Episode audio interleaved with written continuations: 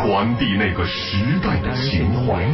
将小说搬这部电影幕后，在中国电影诞生一百一十周年之际，话说天下周末版，罗宾为您带来由中国传媒大学崔永元口述历史研究中心支持制作的电影传奇，敬请收听。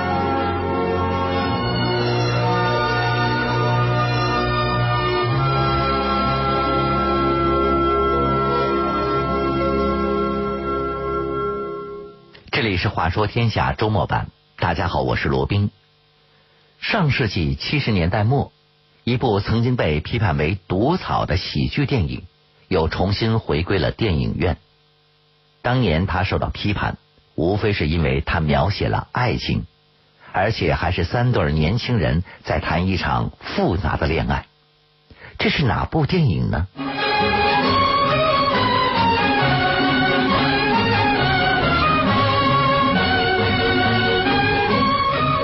是一部看起来很复杂的爱情电影。小小的刀瓣地引出了多少风波？影片反映了一个怎样热火朝天的年代？它又体现了原作者怎样的社会理想？话说天下周末版，罗宾为您带来电影传奇系列之《花好月圆》。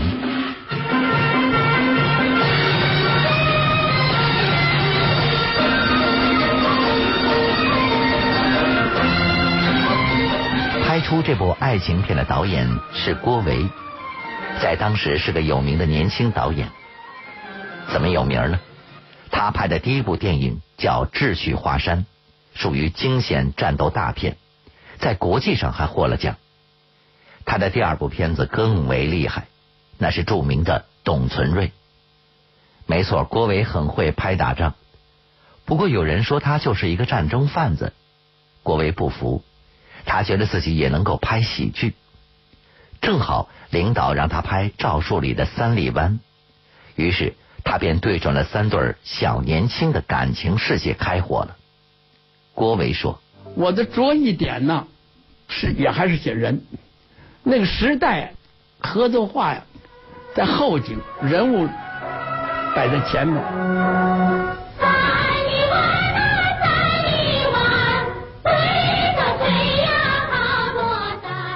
现在我们来考察一下这三对恋人最开始是个什么状态。民兵队长的妹妹王玉梅暗恋懦弱的马有义，因为马有义是村里稀有的中学生。不过马有义喜欢的是自己的同学村长的女儿范灵芝。反正啊，我早晚也是个飞。灵芝，咱们俩一块儿飞，瞧你，真是！我要是不飞，你就不背社会主义了。可问题儿啊，有一同学。不过范林芝最终的对象却是民兵队长王玉生。可是这会儿，王玉生正和林芝的爸爸，也就是村长范登高闹着矛盾呢。爷爷，玉生同志，请问你这是怎么回事？为什么通知你开会？你开小差？王玉生，真有你！我他妈跟你干了！所以目前看。范林芝和王玉生根本没有谈恋爱的可能性。更重要的是，王玉生还是个有媳妇儿的人，他的媳妇儿叫袁小俊。王玉生，水杯里没水了，你自个儿挑吧。然而，在故事的结尾，王玉生的媳妇儿袁小俊最终是和村里有名的光棍满喜成了。这样的关系够复杂吧？所以。我们最好一个一个的说。先说喜欢村长女儿的马有义，他的扮演者是扮演过董存瑞的杨启天。因为我们跟我跟郭维同志合作的很好，所以刚刚他采取这个题材就跟我打招呼了，我就选择了马有义。因为当时我的思维是什么呢？就是一个演员演戏。不突，当然这个小说里好像那个那个玉生啊，好像是主角似的，但是我觉得缺少一点鲜明的个性。而马有义呢，是在情节的矛盾的焦点的中心，因为他受到封建家庭的压迫。马有义的家族有五位活宝，他们像五指山一样压在他的脖子上。这一点我们稍后再谈。我们先来看看有义心中的那道彩虹——范林芝。他的扮演者田华在演过《白毛女》之后，当时已经有七年没拍电影了。田华说：“但是呢，看了剧本有意见，觉得那里头全是爱情，就就最后说这个这爱情太多了。我们也提了不少意见，提了大概八九条吧，他们还是接受了。他要不我不去。”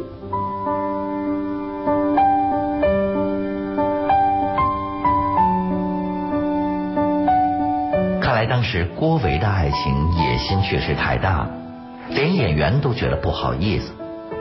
田华这边解决了，可是后面的麻烦事儿还有很多。发生了什么呢？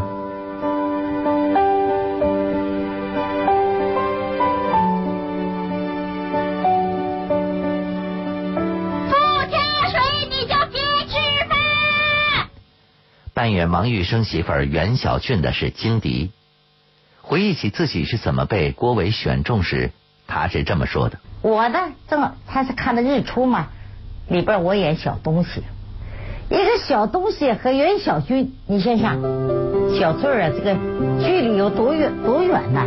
一个小东西可怜死最后是社会的受害者，那个是跑夫一样的嘛，他就看上了。我想学习呢，哟，这带劲儿。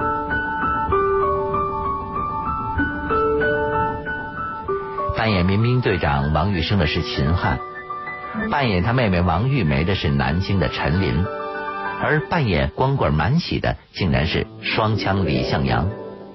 不过，所有人一致认为，郭伟选的最大胆又最合适的是村长范登高的扮演者王秋颖。政策就是政策，要是你们不怕犯错误，让我这个村长采取强迫手段。给胡豆多下命令吗？哼！王秋颖演喜欢做小买卖的村长，简直演活了。到今天看他的表演，依然毫不过时，光彩四射。好了，必须进入故事的中心了，那就是刀把地。王玉生他们的合作社要扩大，就要开渠修田，就要占用马有义他们家的刀把地。可马有义的家长们不同意。他们不同意，你强拍他们呢，咱们北京打官司。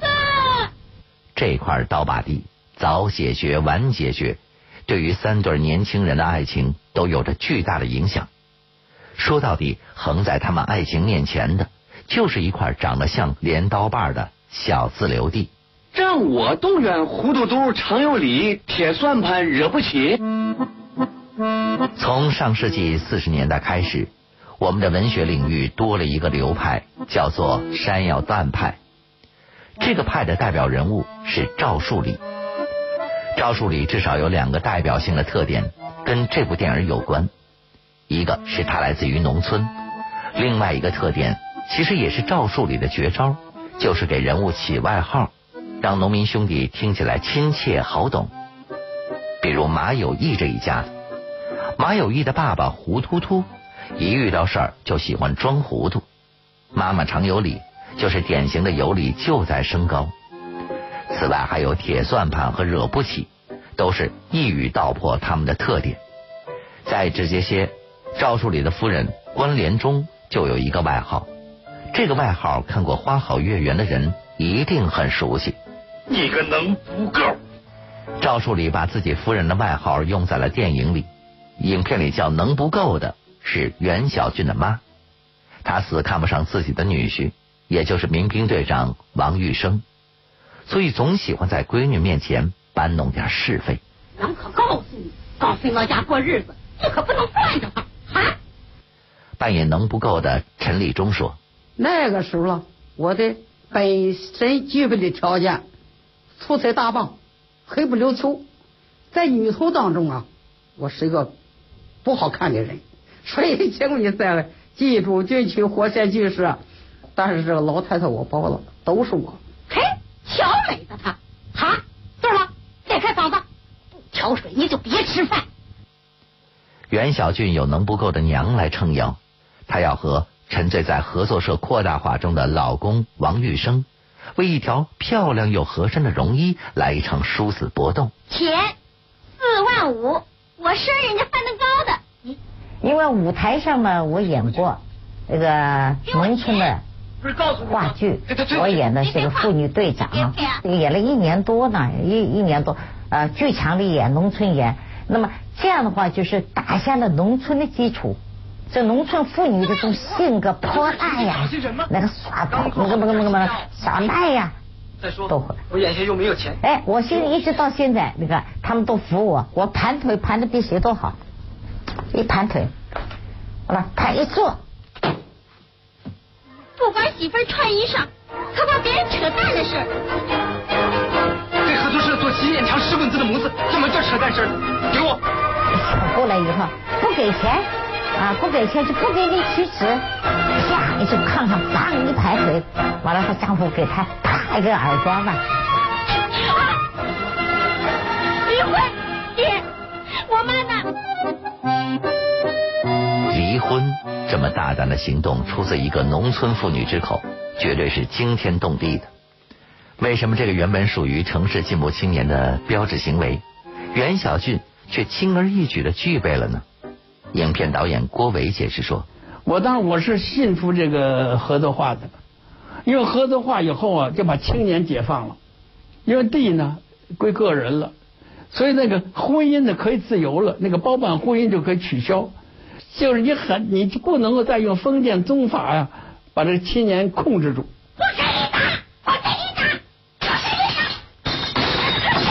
实际上怎么说呢？你往深了看，这是妇女解放的开始进行解放的头一步。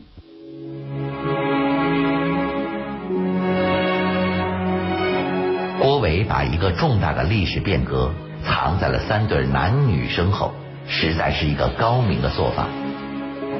而电影的原作者农民作家赵树理又是如何敞开自己的怀抱，迎接这场变革呢？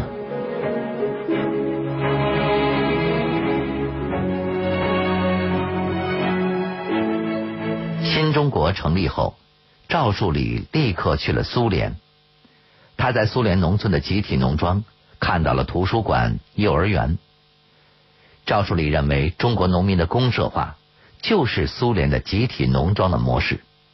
他把自己看到的当做了理想，先后买了缝纫机、羊、蜜蜂，种下了一片苹果树，办起了幼儿园。他已经不像个作家，满脑子都是他的农业理想。现在还是让我们先回到他笔下的三里湾。在袁小俊和王玉生离婚之后，村长的女儿范灵芝也彻底离开了马有义。起因是马有义的家长们对干了一天活的满喜实在是太抠门了。扮演马有义的杨启天说这这不是喂鸟的吗？他那天他那会上大家就供给他，你你问你这这这给满喜的面条呢是稀稀汤汤，给马有意思的，哈哈哈，就是这么一大碗面，产生这个对比。说呀，我的团员同志啊，我我稍微的看见了点儿里头稍微的有点面条没有？有面没有？稍稍微有点。哈，才几根是不是？啊不，好几根。完了，青年团员、优秀的中学生马有义在范林芝心目中的形象算是给毁了。林芝将和民兵队长王玉生走到一起，那马有义能不能和王玉生的妹妹玉梅走到一起呢？问题又集中在了那块刀把地上。为了能够保住刀把地，胡突突、常有理、铁算盘惹不起，外加一个能不够，决定让刚刚离婚的袁小俊和马有义成亲，再把刀把地划到袁小俊的名下。在这场家族大战中，马有义一直是忍气吞声，算是窝囊到家了。你呀，你呀，早晚叫这个家把你毁了。玉梅对马有义说的这句话，成为了马有义的启明星。友谊终于醒悟了，他要革命了。他爬上了瓦房，对全村人喊出了自己的革命宣言。是他们疯了，我是反对他们包办婚姻。老蒋，请你们告诉小翠儿，让他另找对象，别耽误他，也别糟蹋我。发表完宣言的马有义找到了一直在关心着他的玉梅，说出了自己的心里话。玉梅，我是找你，只问你一句，什么？你要是你不把我看成了没出息到家的，有意，你说什么？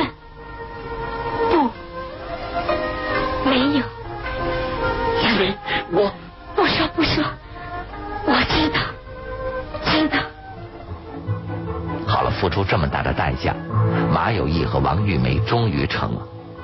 我们再来看看玉生和范灵芝。不管媳妇儿穿衣裳，可把别人扯淡的事。给合作社做洗脸肠使滚子的模子，怎么叫扯淡事呢？袁小俊因为这个所谓的扯淡事和玉生离了婚，但是范灵芝却正好是因为这个和玉生走到了一起。哎呀，他掉漆，弄好了，想在开区的时候用它调图。真不简单，真行。于是，随着剧情的发展，在一个花好月圆之夜，两位年轻人迎来了真正的爱情。扮演灵芝的田华说灵芝同志，别给我拐弯抹角了。你说你但是我和玉生这个爱情戏，我我不太喜欢，拍的有点腻歪人，我觉得不太自然。嗯，：“田华为什么觉得不自然呢？至少有一个原因，那就是我们看不到一对恋人炽热的拥抱。影片中两个人即将相拥时，镜头切到了鲜花上，就像是冲刺的时候给绊了一个跟头。这个跟头让导演郭维很是无奈。更为无奈的事儿还在后面，这就要说到袁小俊和满喜这一对儿了。马有义拒绝了和小俊的包办婚姻，只有光棍满喜对小俊好。几经周折，满喜终于要向小俊告白了。他把小俊叫到了没人的地方。导演郭维给他们计划了一个让自己很满意的亲嘴的镜头，但是遭到了金迪的严词拒绝。金迪说他这个是在，他是属于这样，嘴对嘴，完了以后拿，特写啪一放过去，就两个唢呐，他从镜头上衔接，他是是比较好的，我不行，我导演不拍，我说，我说你改镜头啊，认了错了，认了，坚决的。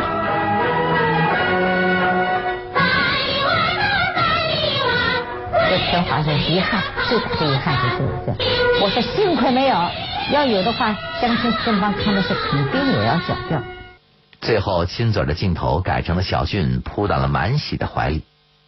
不管过程怎样，总之三对年轻人的恋爱旅程也算是圆满完成了。不过故事并没有结束，三对恋人成功，刀把地被让了出来，所有落后的人物都成为了先进。一个花好月圆的欢迎大会，这才是结局。开区扩设，成家立业，合作社这一下子可真是啊，把什么都弄这个花好月圆呐、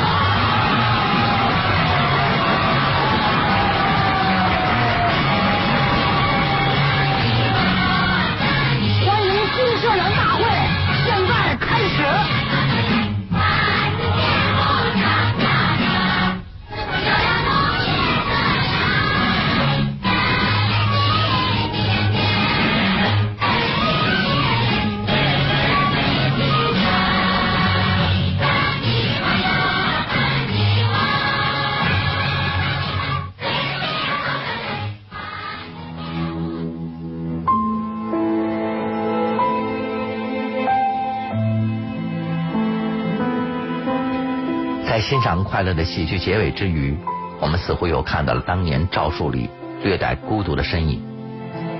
他在家乡种下的那一片果树林，如今已经没有了。他试图培养出的缝纫能手，也不知道还在不在。一九七零年，这位满心投身农业的作家，背着一长串莫须有的罪名，痛苦的离世，却把那些欢乐的笑脸留了下来。他们有的思想很进步，有的思想有点落后，即使有个个把外号，却都是招人喜爱的。我们不惜给这个充满快乐的戏剧一个有些忧伤的结尾，就当做对这位可信的农民作家的纪念吧。